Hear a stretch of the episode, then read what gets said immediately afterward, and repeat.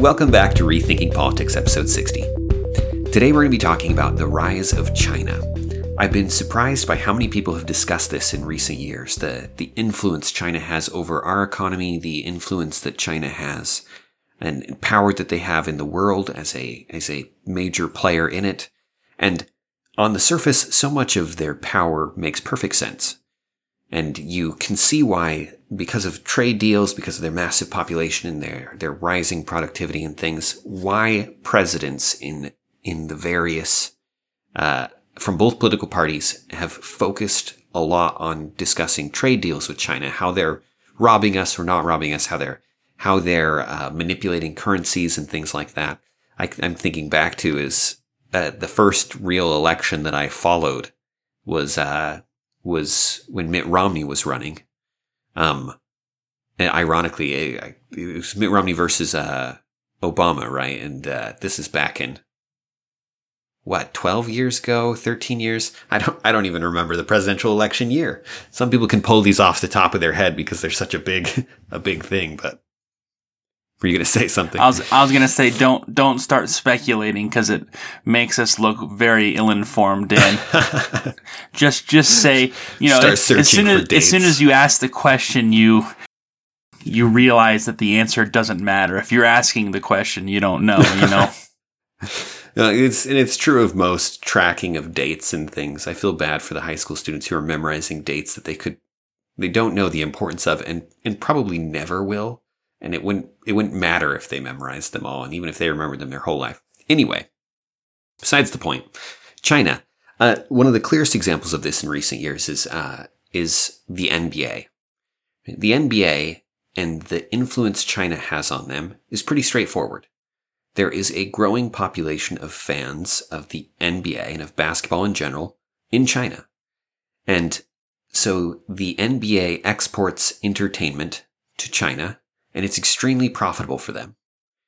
And at that point, it becomes in their best interest to maintain that, to continue to make money if they want to grow and expand. You behave in ways that will keep China happy. And there's a strange thing here in that, uh, that the way, if, if you were, have fans in some other country, uh, the key is don't offend those fans. Mm-hmm. But if you're dealing with China, you have to not offend the Chinese government because they will, in a heartbeat, cut you off from the fans. They will intervene and it, and it will, they won't even think twice about it if there's something they don't like about it in order to economically punish you for going against whatever it is that they, that they stand for. Yeah, I think a lot of people who are disturbed by by how quick, you know, the NBA will kowtow to, to China is not just that idea of of you know people talk about cancel culture which is the what what happens here in the US you know if you say something that's politically incorrect then then your fans can turn on you and you can get protested and and you can you know get cut off from you know your revenue source in that way but what's happening with China is a little bit different as Dan's saying because China is not like the United States. You know, all, you know, all internet, all entertainment, everything that's you know, moved into China, I wanted to say export into China, is all heavily controlled by the Chinese government. I mean, particularly entertainment is directly controlled by the Chinese government. And so if you offend the Chinese government, that gets cut off, which means that you've got things like, uh, who was it? John Cena, who publicly apologized for I believe it was was referring to Taiwan as a country. Yes. Yes. You know, that was his grave tra- travesty and he apologized directly to China for it in order to maintain that relationship. I mean, the NBA is not the only one. I mean, Hollywood itself, you know, has uh-huh. so many movie releases. You know, we always talk about the the US box office and the worldwide box office, but really it's, you know, Asia is a huge part of that, and China is a huge part of Asia in terms of that revenue stream. Yes, it, it's interesting. The you entertainment is the most public of these. I think it's also the most dominant of these. I, I don't know how many other things we're importing into China. I mean, no doubt it's a ton, but in terms of places where the cost, where the where they're making so much money on it, uh, I think entertainment is probably the the big industry there that uh that isn't being well the Chinese industries aren't trying to compete with them in the same way. Mhm. Right? You- I don't know how much of our steel China is importing. My guess would be almost zero, right? It'd be very low. Um, rather, they're exporting lots of steel to the world. And the same with a lot of the manufactured goods. I, I don't expect that many Chinese people go shopping at the market and look for the American brand. Mm-hmm. Mm-hmm. like they're like, oh, this was made in America. What Yeah, that yeah, mean?" yeah. Whereas it's the abs, it's utterly ordinary for us to be looking at a product and be like, made in China, to the point where that's not even a factor anymore because almost everything's made in China. Yeah, so, yeah, yeah. So much of it's made in China. Uh, it- that, uh, the effect the government has being able to so unilaterally pull the plug on things makes a big difference in the way that people try and control the message of their entertainment so that that can sell in China. It's like if you if you had to modify a few words of what you were going to say in order to get another 50% income on whatever it is or to you know it, it seems like a very simple economic ca- calculation for the entertainers and for the the Hollywood elite for the the wrestling industry apparently. I'm now imagining a big Chinese event with WWE wrestlers and just the- oh WWE it's a beautiful it's a beautiful thing in its own way. But all of this makes uh, uh makes for a lot of concern about the Chinese economy and about how and about their power over us and it's amplified by the fact that as you look at the the increase in economic power of China, it's been a very rapid incline. And so people are like, well, at this rate, China is going to be the dominant market in the world, which means that this power is only going to grow until all of American businesses and all of American life is largely shaped by these same things that these entertainers are going through, Mhm. this same filter. And that's a, that's a world that a lot of people don't like because it, it ultimately it would mean China controls the culture. If they can control the entertainment, they control the words you say and don't say. Uh, they can control, even to some degree, higher education by the, the students that they send and, and where they allow them to go and those kind of things.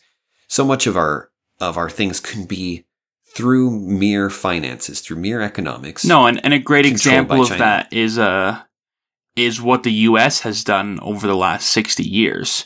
The US, you know, economically and financially was the superpower and and because of that became the cultural center of the world for a long time Yes.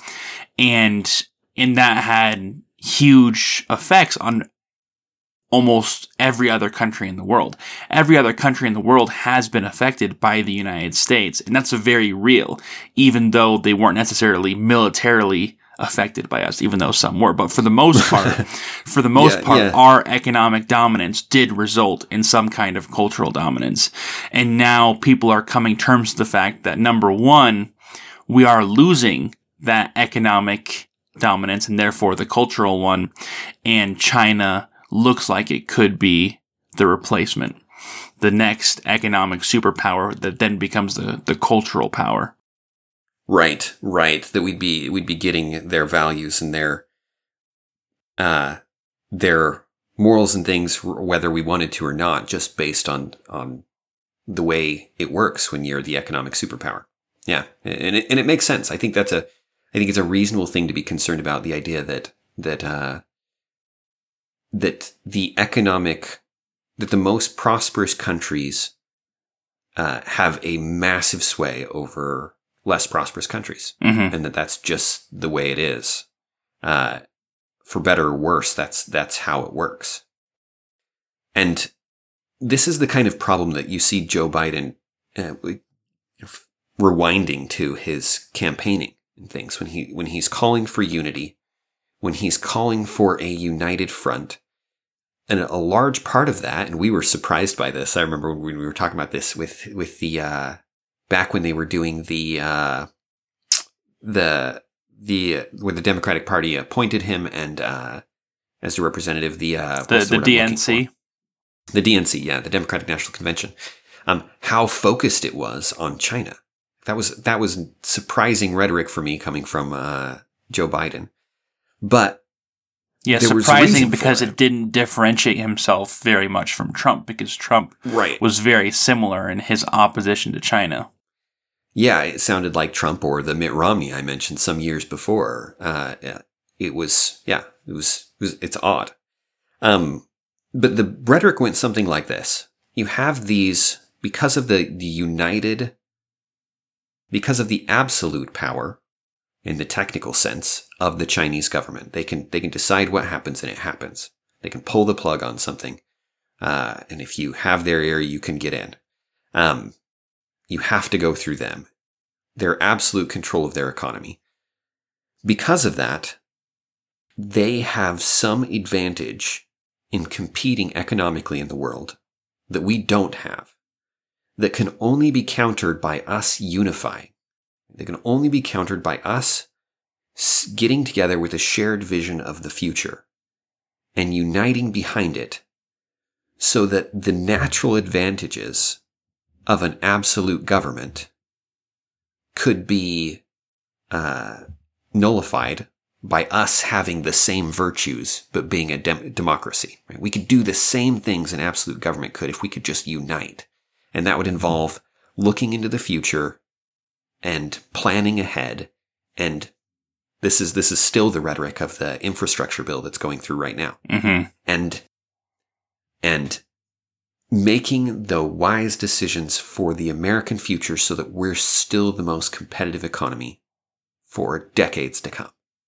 And that requires this investment, that requires this, this planning and this moving forward together in a way that's very hard to do in democracy, but it's very easy for a dictator to do. Very easy for someone where the power is centralized. I just, this is what I want, so we do it. Yeah, and, and that and that line has a lot of weight because we've been told and we've come to believe for a long time now that there are many areas of progress and development that are just easier to do when it's done by government. You know, we we talk about, you know, a great example is looking at things like the space race where something that that no one else could have done, definitely not in that time frame, and all the technological advancements that were accomplished as we were unified in that goal that never would have been possible in the private sector, but we were able to accomplish as a people. And infrastructure is another one. We've always come, we've always believed that the only way you can have truly effective infrastructure, whether it's roads or, or power or any other any mm-hmm. other major infrastructure, it has to be done on a government level.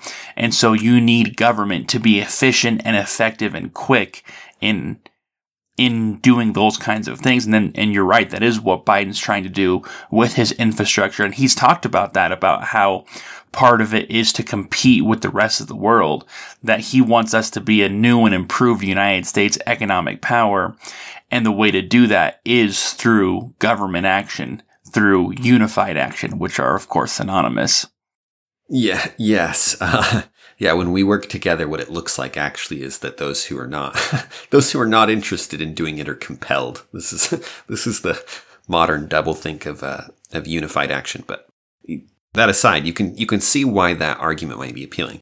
You look at China and you look at their things like, uh, speed rail and things in other countries. And this tends to really impress people. And they look at that and they go, why don't we have that?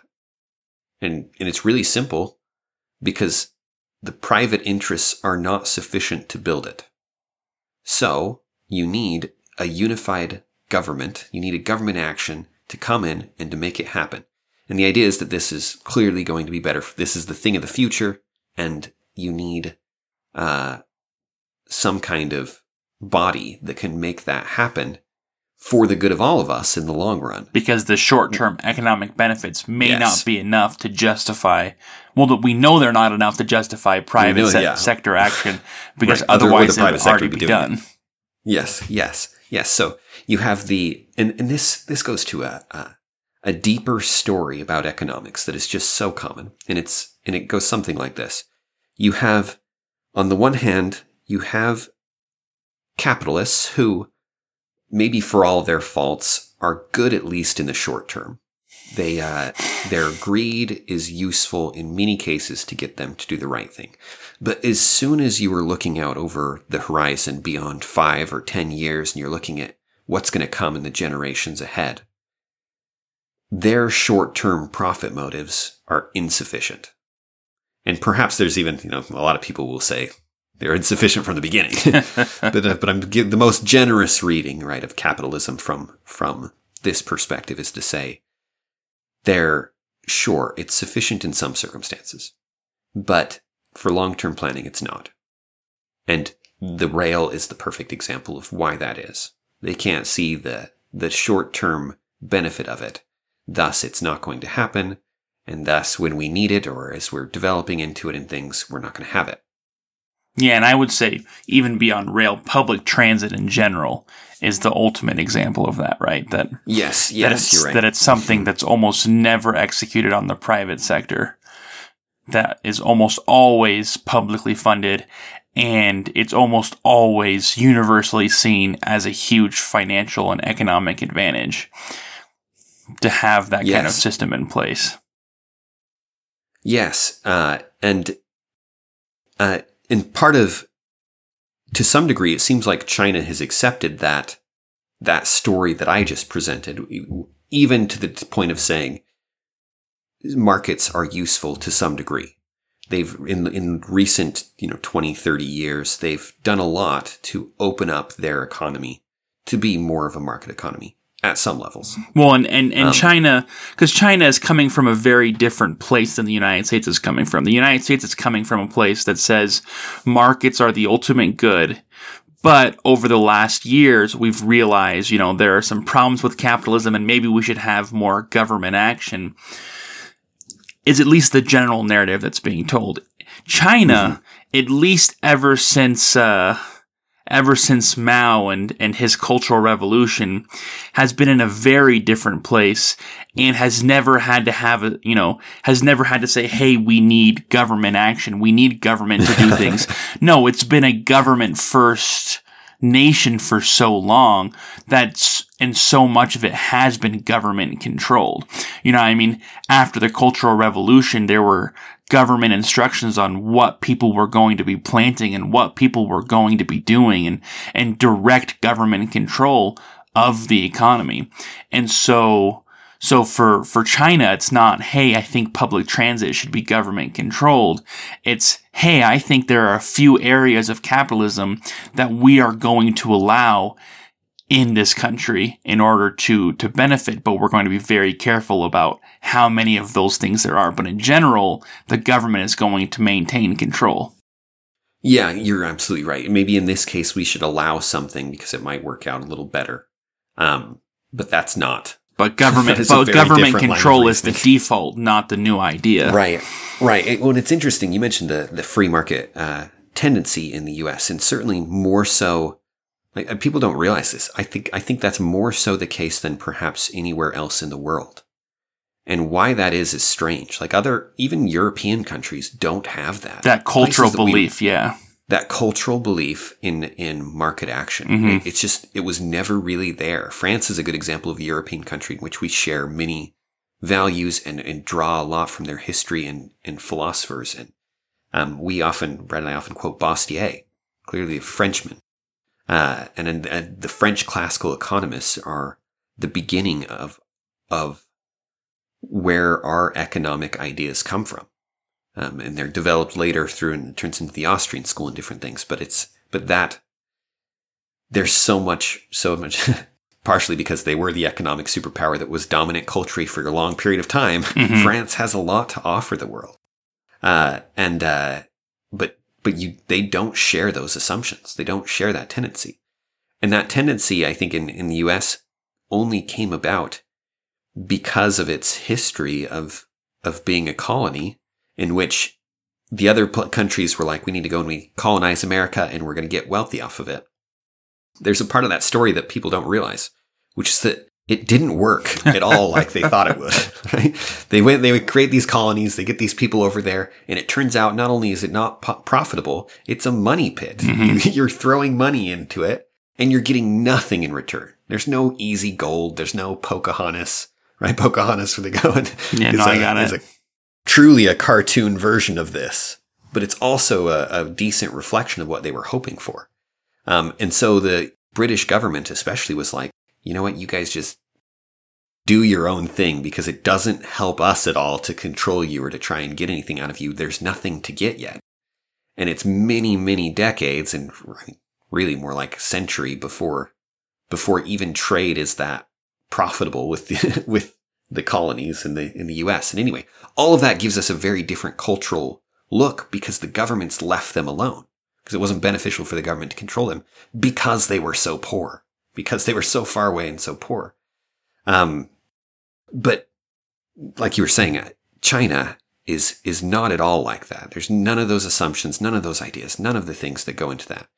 Um, and as such, there's, there's so much there that it's difficult to read events in China and to interpret them. It's really difficult to know what's happening because from the ground up, it's different. Mm-hmm. We even, even the private-ish businesses that we look at now don't operate on the, by the same rules. They're not playing with the same incentives and little incentives, as we've shown over and over again, make a huge difference.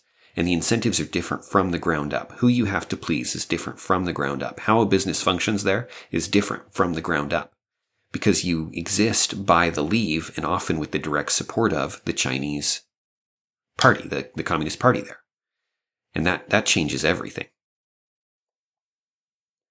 Which brings us to a, a look at the Chinese economy as it is, not as we fear that it could be. But, But but what's happening on the floor right now? With Yes, the information that we can find, because because it is because it's also complicated by the fact that that government control of the media in China is is very strong. It's complete. Yeah. and and so that means that the information we're getting is is what they're willing to share with us. You know, if if that's anything you've picked up with the rise of COVID in the last two years, is that China only tells the rest of the world what China wants to tell the rest of the world. And you have to take that with a grain of salt because it is, it is on message. And I mean, if you look at the United States, if you only listened to what the White House was saying about COVID over the last two years, how much of that would be inaccurate, especially, you know, because so many of the things they say have contradicted each other, you know, over the over the months and years. It's not it hasn't been consistent. Um sorry, I'm not speaking clearly, but if you took that and said this is the only narrative coming out of the US, you wouldn't have a clear picture of what was happening in the US. You have to look Yeah. at you have you know you have to look at other sources than just the official government one. So when you're looking at China, even though you're reading from these Chinese, you know, media sources, you have to picture it like that. Like this is just the government narrative for the most part. And so what are the other narratives that we're not seeing just as if we only heard the official US government narrative and not any other narrative? Yeah, and and we could really get into the weeds of of the comparisons of the central planners that began really in the U.S. in the early 1900s, really at the turn of the century there, um, and uh, and how they they addressed the changing economy in the U.S. and how that reflected in a lot of ways how they felt about places like Russia and later on China. Um, it's it, to me, it's a it's a extremely interesting topic because somewhere in there there were a lot of arguments that needed to be made that weren't. Um, that would have deflected a lot of America's course that led to things like the agencies we discussed in the last episode, uh, and and their power to control a lot of significant portions of the economy, or at least to to dictate the the direction of it. Um, China one of the best or one of the most useful ways I think to think of the rise of China is to think of what we were thinking to think of what we were thinking to uh, Sounds good. is to look to look at how people felt about Russia when it was rising. Right? The the fear was that Russia would become what we think China is going to become. Now China obviously has a few advantages that Russia doesn't, namely a massive population. hmm But Russia rose in power and was exporting its influence around the world And the Cold War was often us fighting the Russian influence, right? Mhm. The, the cultural influences of Russia. And uh, we feared that they were going to take our place. I mean, I guess America at that point was itself the new kind of superpower, really risen to to its undisputed place uh, there post World War II. Um, though it had been influential for some time Yeah, before but- that, it was But that but the dominant. important thing was that Russia's rise was really inevitable unless the U.S. did something to stop it. Yes, and that's how people viewed it, and that's how that's why you get uh, a lot of what Reagan did in directly contesting Russian the spread of Russian influence in other states, and by states I mean countries in other countries, and and uh, pushing them, you know, trying to uh, limit the spread of the Soviet Union and, and so on. And of course, the, the Um, history of that is clouded by the uh, threat of nuclear war. But the reality Yes. of the Cold War is that was only one part of it. And in many ways, it was a very propagandized part of it that. That, that helped the U.S. in its narrative in convincing people that the Cold War was justified was that threat. Because when you talk about vague things like economic or cultural dominance, it's not nearly as catchy as you are going to be vaporized in an instant along with every single person that you know and love. It just doesn't have the same and cover, ring. dark and cover. yeah, But but the- in reality, most of the U.S. and Russia's fight was not was not. I mean, obviously, it wasn't a nuclear one, but it wasn't even about. It wasn't even about a nuclear one. I mean, you've got the Cuban Missile Crisis and some other incidents, but even the the nuclear war and the the positioning of nukes was was a uh, was a was a red herring that the real the real game was the economic one was the the cultural one in Yes. many many ways Yes, and at that time, a lot of the arguments that Biden is making now were made about what the U.S. should do to respond to it. Look, look at the look at the natural advantages that the authoritarian institutions of the Soviet Union give them. They're united in ways that we're not, and that it's very difficult for democracy to be. We need to institute planning and all kinds of other things that uh, will help us stay competitive in the changing world. This, especially during World War II, was just crazy for this from price controls and all kinds of other things. Um, the reality is, and this is making a very long story short, there was no hope of Russia ever becoming dominant.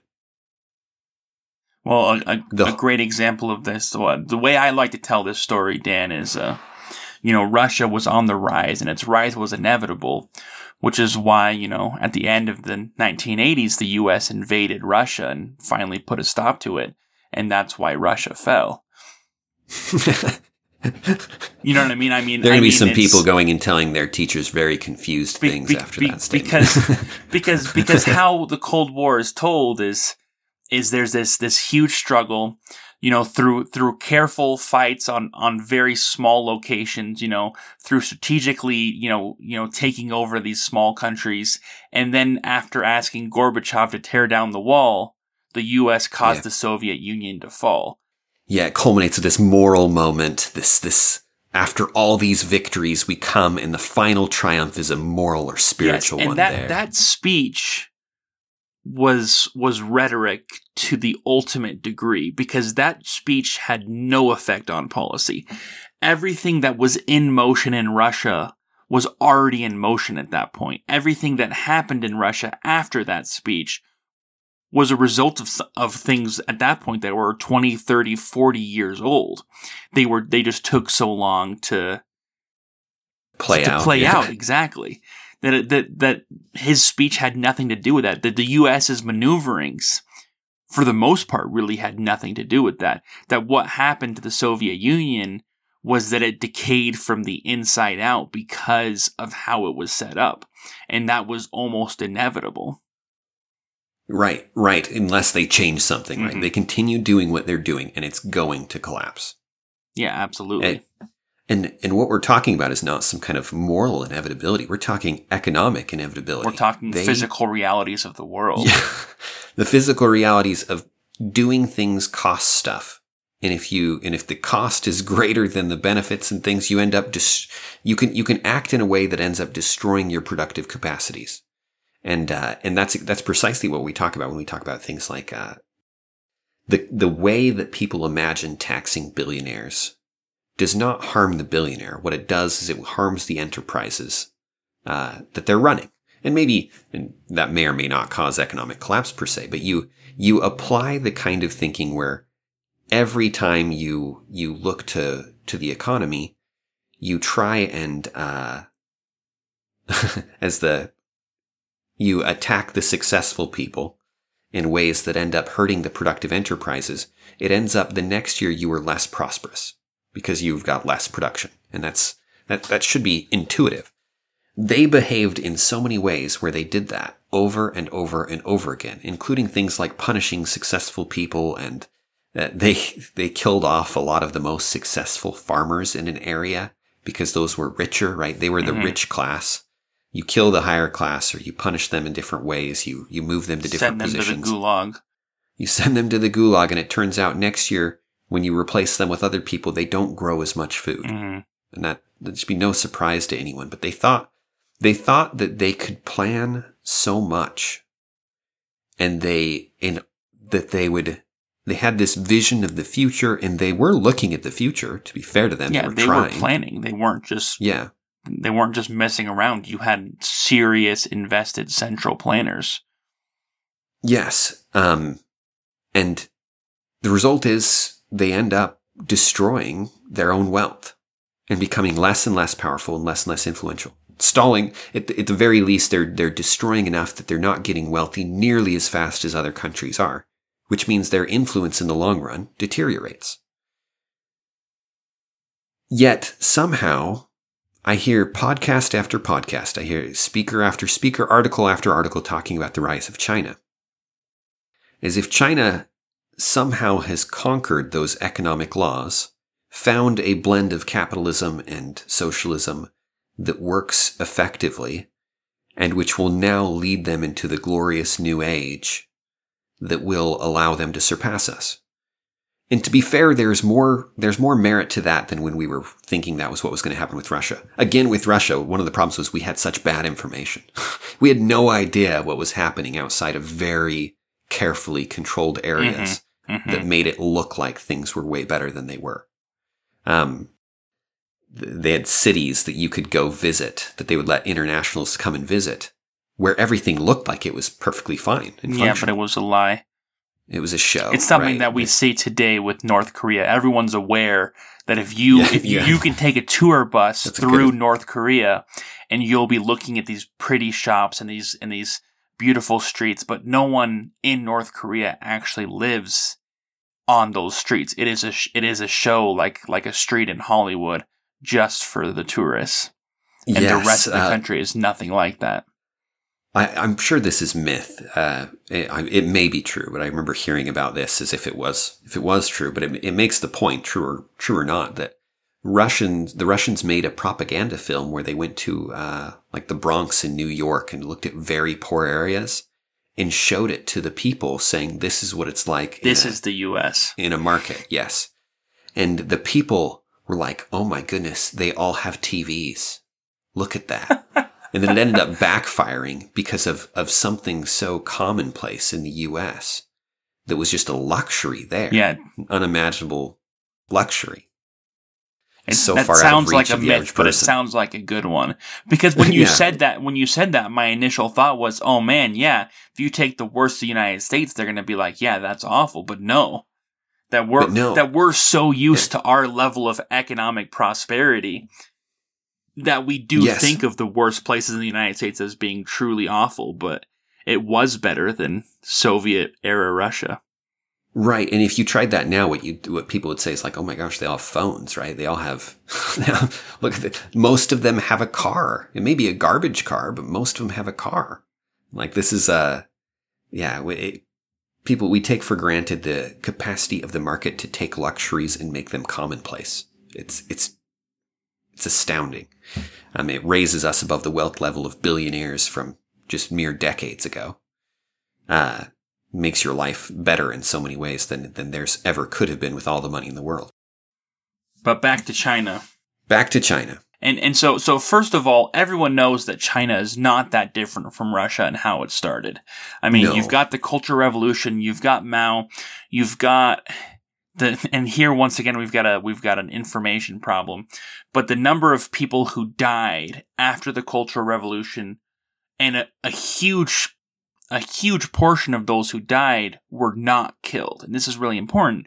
They died due to starvation because of the economic central planning that was done after the Cultural Revolution. So you had the Cultural Revolution, you had direct government control of basically all of the the means of production. Mhm. And they came up with plans. They sent people to the fields to produce this and this a crop and produce this and this. And one of the things they did is they they they were centrally planning. They were looking to the future, and they said, "What we need is an industrial revolution here in China. We are agricultural. We need an industrial revolution." And so they had they they sent the peasants who were working in the farms to go and start producing metal, to start producing steel and and other metals. That's what happened in other countries. They, Uh, they yeah, left they, the farms. they They, saw go to the where the future was going to take them, and they thought they they just go there.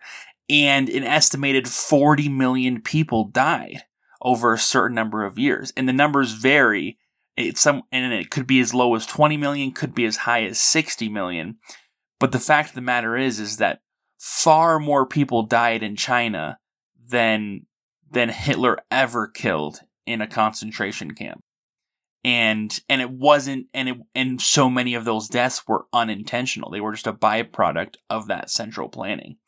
And everyone forgets that that's the that is the origin of modern day Chinese government. That t- today's Chinese government has seen a few iterations, but that is the foundation upon which it is built.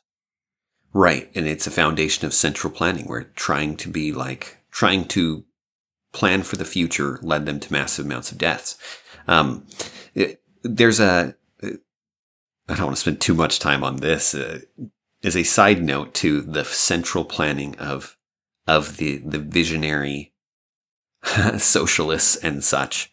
Um, for every Lenin and Stalin and Mao with great dreams of the future for their people, there are a ton of bureaucrats involved in the decisions and low level leaders who do not have long term interests in heart any more than anyone else does.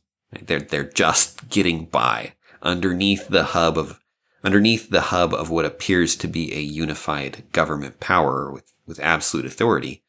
You have a thousand little spider webs of people with short term interests that are just playing out as usual, as usual. Mm-hmm, mm-hmm. Um, eh, they haven't somehow transcended human nature, and nor does their centralization of power somehow limit the effect of short term interests on long term wisdom. That's that whole that whole idea that central planning has somehow conquered that, even if central planning worked, is is false. There's there's so many short term decisions. It's why it's why corruption in these states is absolutely rampant. Right? The planning doesn't work, and so you get by through a lot of corruption. You get by. I, I remember uh, a mutual uh, friend of ours taught a class to us uh, uh, who talked about when he lived in Russia how the total taxes he was expected to pay was over a hundred percent.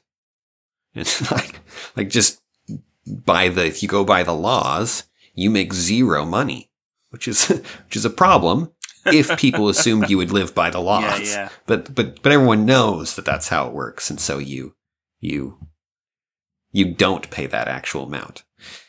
Um, but there's a there's a particular business there in China that is uh Well, that well, before you talk, Before before, you- you, talk about it. Evergrande, Dan, yeah Evergrande is in the news. A lot of you have probably heard about it. Well, maybe. I want to preface why we're going to talk about it because because the answer to to my statement about central planning, to your statement about central planning, to your statement about Russia, is as you were saying that China learned learned its lesson after 40 million people died.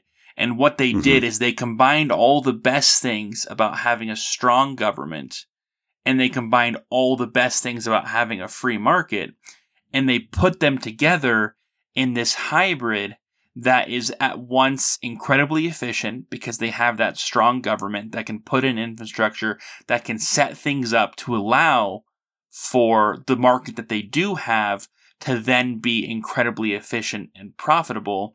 And that's how you have the modern day China that we have now, which is this economic juggernaut because you've got all these people who are able to produce and they're allowed to produce by their government and allowed to make some decisions while also having this strong government that that supports that market through you know through that unity yes and can help them compete with the world at large yeah and, more and, effectively yeah. by acting as one at times while at other times allowing the businesses to to act themselves that's the Mhm. narrative that we're being told now. That that's why China, or at least a large part of why China is so effective, and that's why we need unity on our end. We don't need to get rid of the market, but we need to unify it in many different areas in order to compete.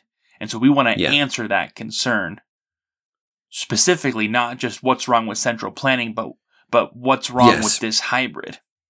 yes what's wrong with the hybrid and why and is it have they done what what they claim they have done and what and what often we act as if they have done um evergrande is a is a conglomerate that is focused on construction but like all conglomerates it now does a million things and it's a business enterprise there in China. With the rise of the Chinese economy and with it growing so rapidly, it's only natural that a lot of American investing, if you want to make a profit and the international market a good place, or so the, the, the wisdom has been, the, so the, uh, the word on the street is you invest, one of the places you should invest is in the Chinese economy and specifically in their construction. They have a massive estate. population.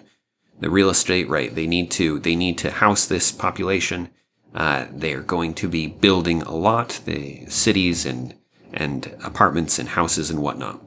Um, and certainly that's been the dream of the Chinese citizen is to actually own some property to the degree that owning property is a thing in China.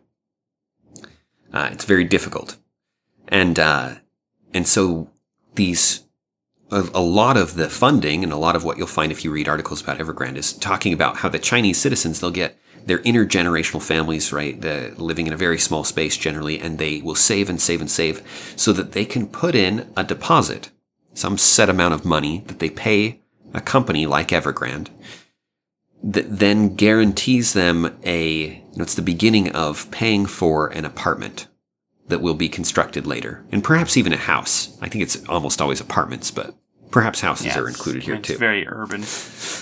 Yes. Um, and so Evergrande is what, what you imagine already, right? Is you have people who want a building, a place to stay, and you have a business. And our presuppositions as Americans, or as not communists, as not Chinese, we already have in your head several assumptions here about the way this is working that are almost undoubtedly wrong. Right? And this is the problem that we keep running to with the articles. And what Brad was saying about information is that all of these articles tell a basically similar story about Evergrande. It has 300 billion US dollars worth of debt. Yeah, of liabilities of some sort. Liabilities, yes. Um, and, and so it looks Which like is it's going to amount. collapse. Which is such a massive, massive It is. amount. we were talking about there there are few there are only a small group of countries in the world where a business could begin to approach that number. And even if you were looking at governments themselves, that's a massive amount of money. It's a third of a trillion dollars in a lot of a lot of government economies. If you had that kind, you'd be like, "Oh, this is collapsing. This is this is the currency is collapsing." Um, they so they have 300 billion dollars in US debt, the equivalent of it.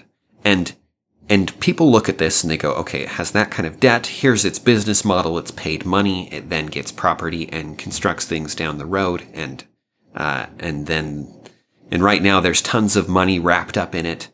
And, uh, these people, if this business goes under, supposedly these people, presumably, they're not getting their money back.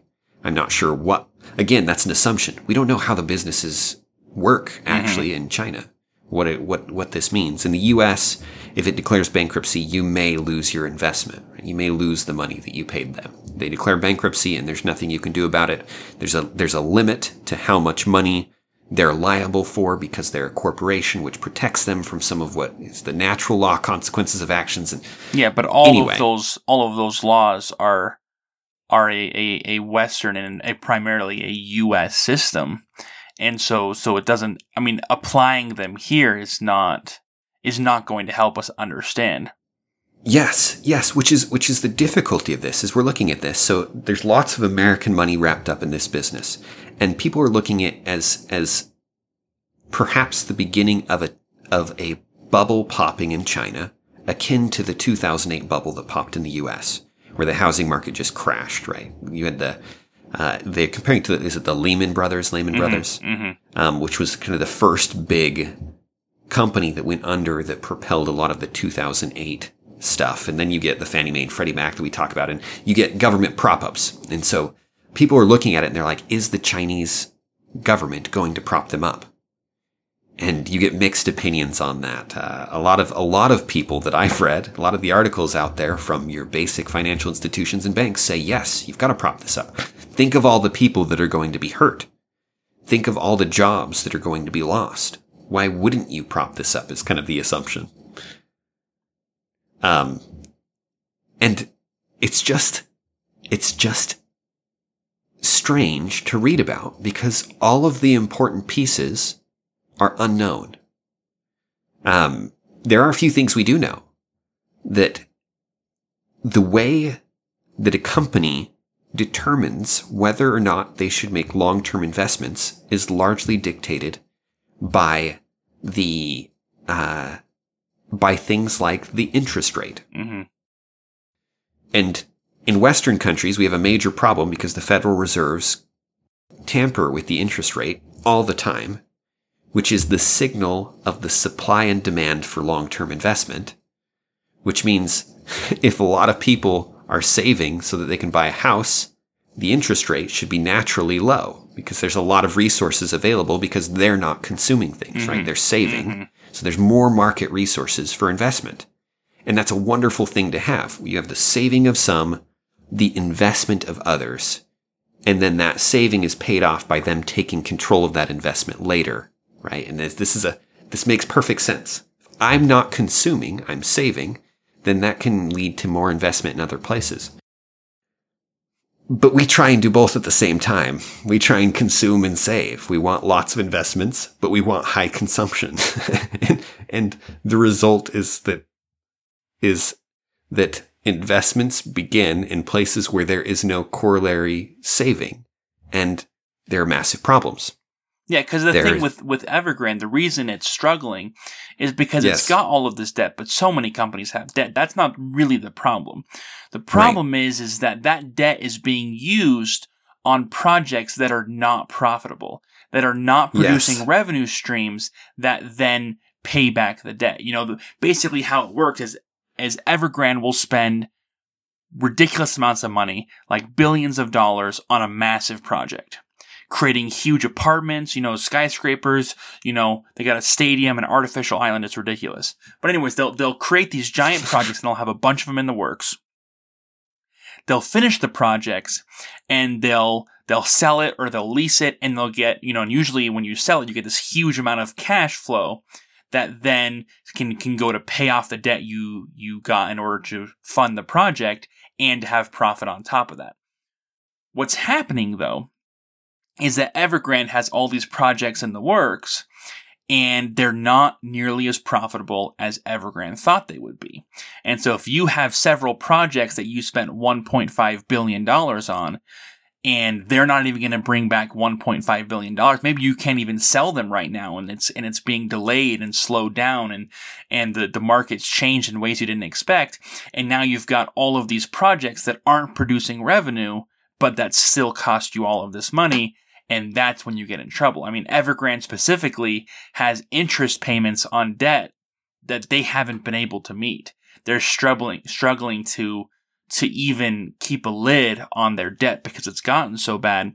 But that's that's because of their inability to to be profitable and that's really i mean that, that, i mean there's there's a few reasons that could be one they made really poor decisions you know one they're mismanaged mm-hmm. in many different ways or the other option is that they have been unable to accurately predict where the market would go. And that's worth noting because that's something we shouldn't see in a government stabilized unified system that China promises to be.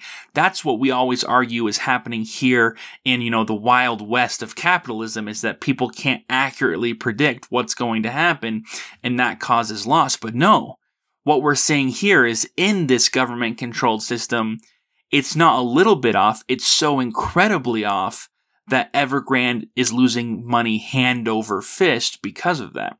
Um, one of the big things in China is that there's been a huge real estate boom for a very long time in China, and I think that is actually starting to catch up with China, that they're going to have too much real estate and that bubble is going to pop and Evergrande may just be the tip of that iceberg and yes. and you're going to see see much more much more of that and and and and Dan I know you have the answer for at least part of why why that that real estate bubble is about to pop and it has to do with population it does have to do with population. Well, it's what you're saying about profitability is is so intuitive. Um, that you, if you look at a construction company that was a small construction company building houses, you'd say, uh, you know, they would they would get a client who wants them to build a house and would pay them to build a house, and they'd negotiate a price that works for both of them. And then they would buy it, build it, right? They'd build it and they'd get paid, and and assuming that everything works normally, uh, things are great. Um, of course, if you want to make more money, what you do is you get ahead of it. You don't build on demand. You build ahead of the demand. You're in anticipation of the demand. You say, we say, well, look, lots of, lots of people want these kind of houses. We expect that because of the, the influx of people coming, different things, that's going to stay there. So that if we start a project that takes us a year to finish, it will be wanted at some point in that process and we'll make money off it. You start to predict the needs. Um, this is in a nutshell the art of what it means to be an entrepreneur and what it means to, to run a business and, and to create something like that. You're not just satisfying the needs of, of customers for a, for a fee, but you're anticipating them if you want to be really successful and ahead of the game. And you use all kinds of data to make that assessment depending on the scale of what you're doing. So if you're going to build like an apartment complex or a skyscraper worth of apartments, as is often the case in some of these high-rise apartments in in mm-hmm. uh, in China, right? Your the reliability of the information you have is really important. And what you need to know is the supply and demand as it is and, and all kinds of things about the people moving in. And I mean, if I knew all the things you need to know, I wouldn't be doing this podcast. I'd be building skyscrapers and making a, making a fortune. Or right? not this anymore. The, or not. This is the art that they're engaging in. And this is the skills that they would need at the highest level to, to manage this company. Um, there are, I saw an estimate that there are 80 to 90 million more apartments than there is demand for in China. That's, that's so far off. We watched a video and we found on an article that showed 15 skyscrapers that had been, they weren't finished, but we're not sure what exactly that entailed, but it, there are 15 skyscrapers in this area together yeah, they're probably they're probably like twenty to thirty stories. They're small skyscrapers, but they're they're those super high rise apartments. You know, so they're big mm-hmm. apartment buildings. They had been built as part of this city project, and no doubt, uh, no doubt, the cities play a extremely important role in this that they don't play in the U.S. That we have no idea what it is, and the articles don't even don't even acknowledge realize that, would be an important aspect of it. And there are these 15 skyscrapers. They're, they're the outside looks like it's done. We, we can't tell if they're windows. Yeah, the structure still probably is, a lot of work. The structure is complete. The bones of the structure at least is complete. They've sat there for eight years. They realize now they will never be used and they're demolishing them. You watch them all get demolished at the same time. They all kind of collapse in. Um, there are Which cities. is crazy. There, it's, it's, there are cities there in China that were built based on planned, uh, planned things where the, the whole city is finished. You've got shopping malls, buildings, uh, again, more skyscrapers and things. And you have, and it could hold many millions of people, and there are 150,000 people there. You know, it's almost like a ghost town, hmm but it's brand new. This, this is what central planning looks like. This is what it's always looked like. This is what happens when you, because the way that they, we've talked, Brad was talking about the hybrid, you know, it's got the market, the benefits of the market and the benefit of centralization. Well, how do you direct the market elements? You control the signals. You control the information so that they make the choices that line up with your vision of the future. You, you, in the, as I said, the West does this with the Federal Reserve. It's Yeah. the one area where it's almost universally accepted. It shouldn't be. It's, it messes all kinds of things up. You tamper with those numbers so that they act according to your script and build in the direction that you have determined is wise. And that is truly the only way you get people building a skyscraper full of apartments when there are millions and millions, tens of millions of apartments already open that can't be filled. hmm hmm It's China may be the future, but if it's the future, it will be because America started central planning too. I was I was about to say all of all of this is not to demonstrate how the US is better than China. All of this is to demonstrate what we've been very clear about in discussing, you know, the US economy, which is that this hybrid is not a reasonable solution. You know, we've talked about you know what people call crony capitalism and and uh, and this this government capitalism mix in the past, specifically about the U.S Yeah. and and the same problems we've had in the US they're having over there in China that yes this hybrid system is a lot better than ordering all the Chinese peasants to go produce steel instead of food obviously this is better but but to argue that this is better than than the free market is is horribly incorrect. A great example of that is Hong Kong. Hong Kong for the longest time was allowed true economic freedom and they used that to become this hub of productivity and wealth, massive amounts of wealth that were produced that China took advantage of and and was much much more successful than mainland China even though it was you know partially controlled by China. But it was almost like this experiment in free market that that China did. And and now in in recent years China has been cracking down on Hong Kong and limiting Hong Kong and limiting its productivity through government intervention. And as they've been doing that Hong Kong has not become more profitable and more successful. It's become less so. That's inevitable. And to argue Right. the opposite is simply to ignore the facts is to is to twist the facts is to is to obfuscate what's actually going on which China Right. does a lot Right, which China does. Yes, when we, I remember reading the articles we read from them about, uh, about the news of the, the, uh, the UN summit and, and what happened in the US's hypocrisy. And it's just, it's, it is so, it's such propaganda. And, uh, it, yeah, anyway, the, and we haven't even mentioned, uh, we've, talked we focused on the central planning aspect. They have serious demographic issues also caused by their central planning also caused by their central planning. They are uh, approaching a point where, uh, where like us, they will have extremely few workers relative to the number of old and retired people. And again, I don't know what retiring looks like in China. Do you get to do that there?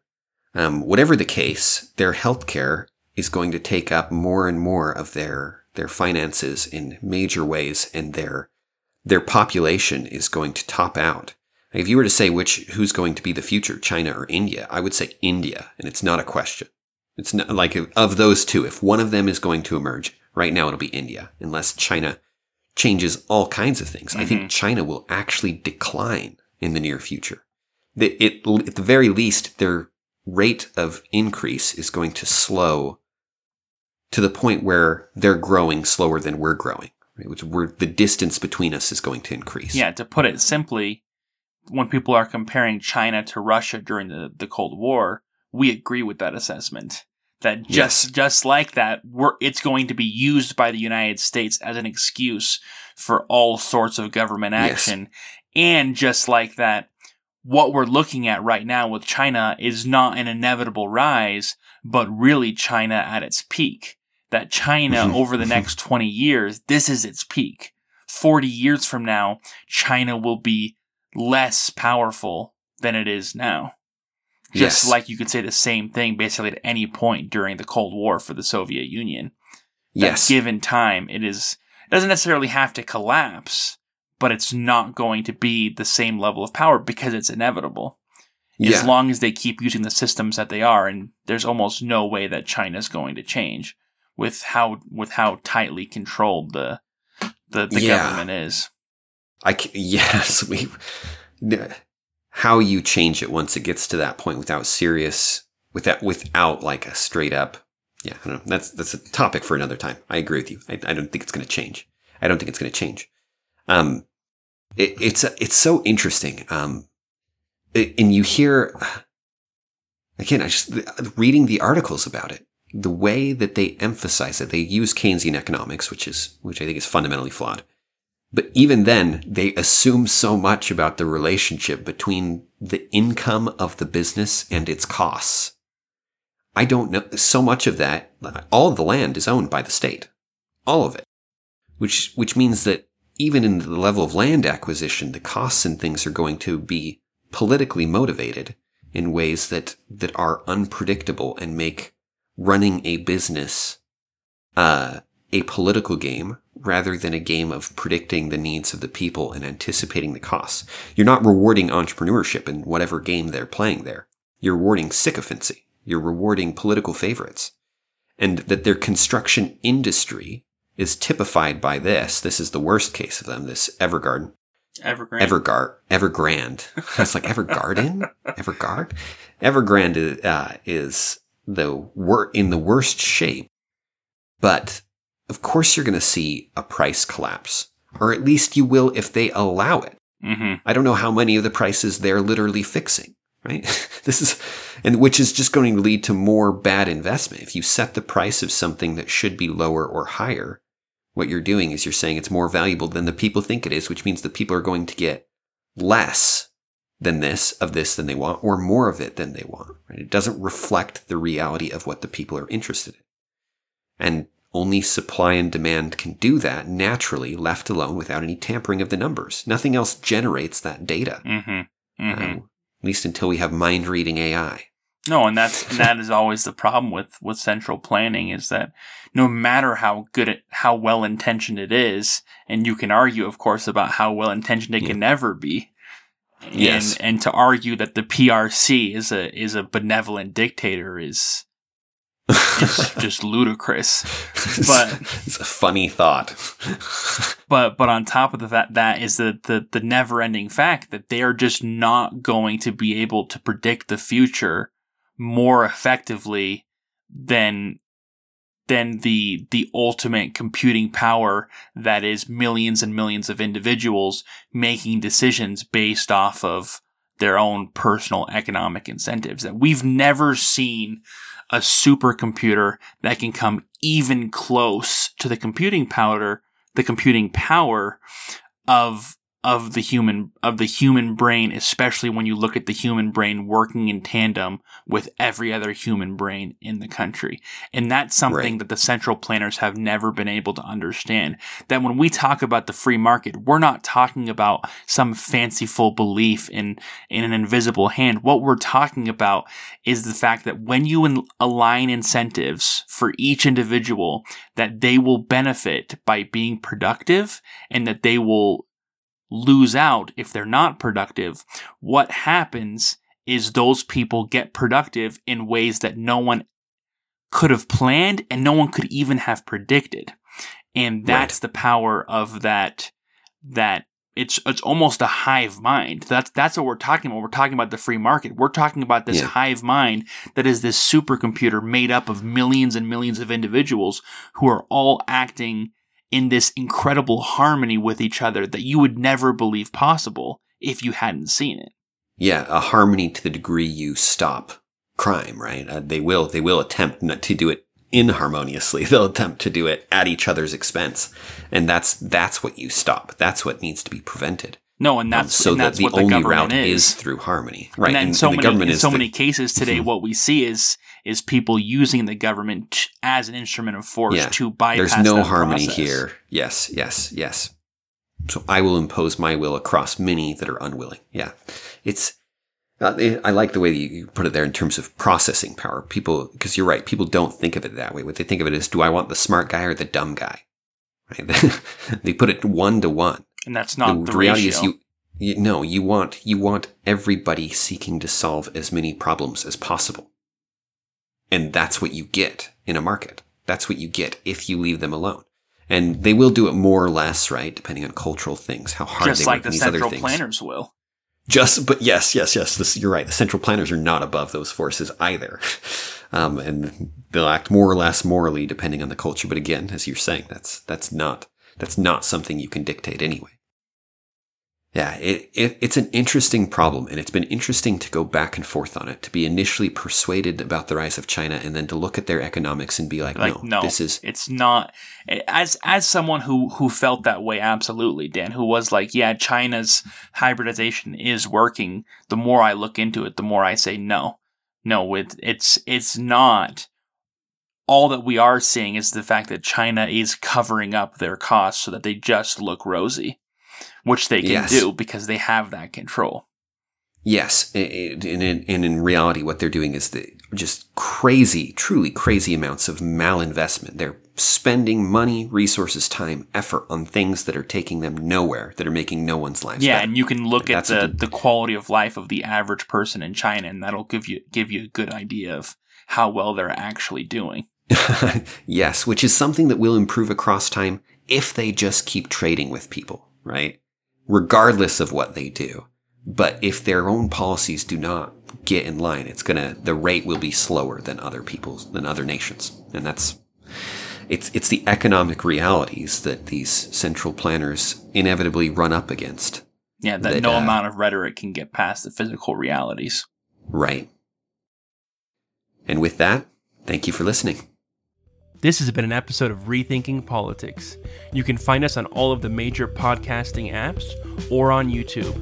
You can reach out to us at rethinkingpoliticspodcast at gmail.com or you can visit our website at rethinkingpolitics.podbean.com where you can support us via Patreon. Thanks and have a wonderful day.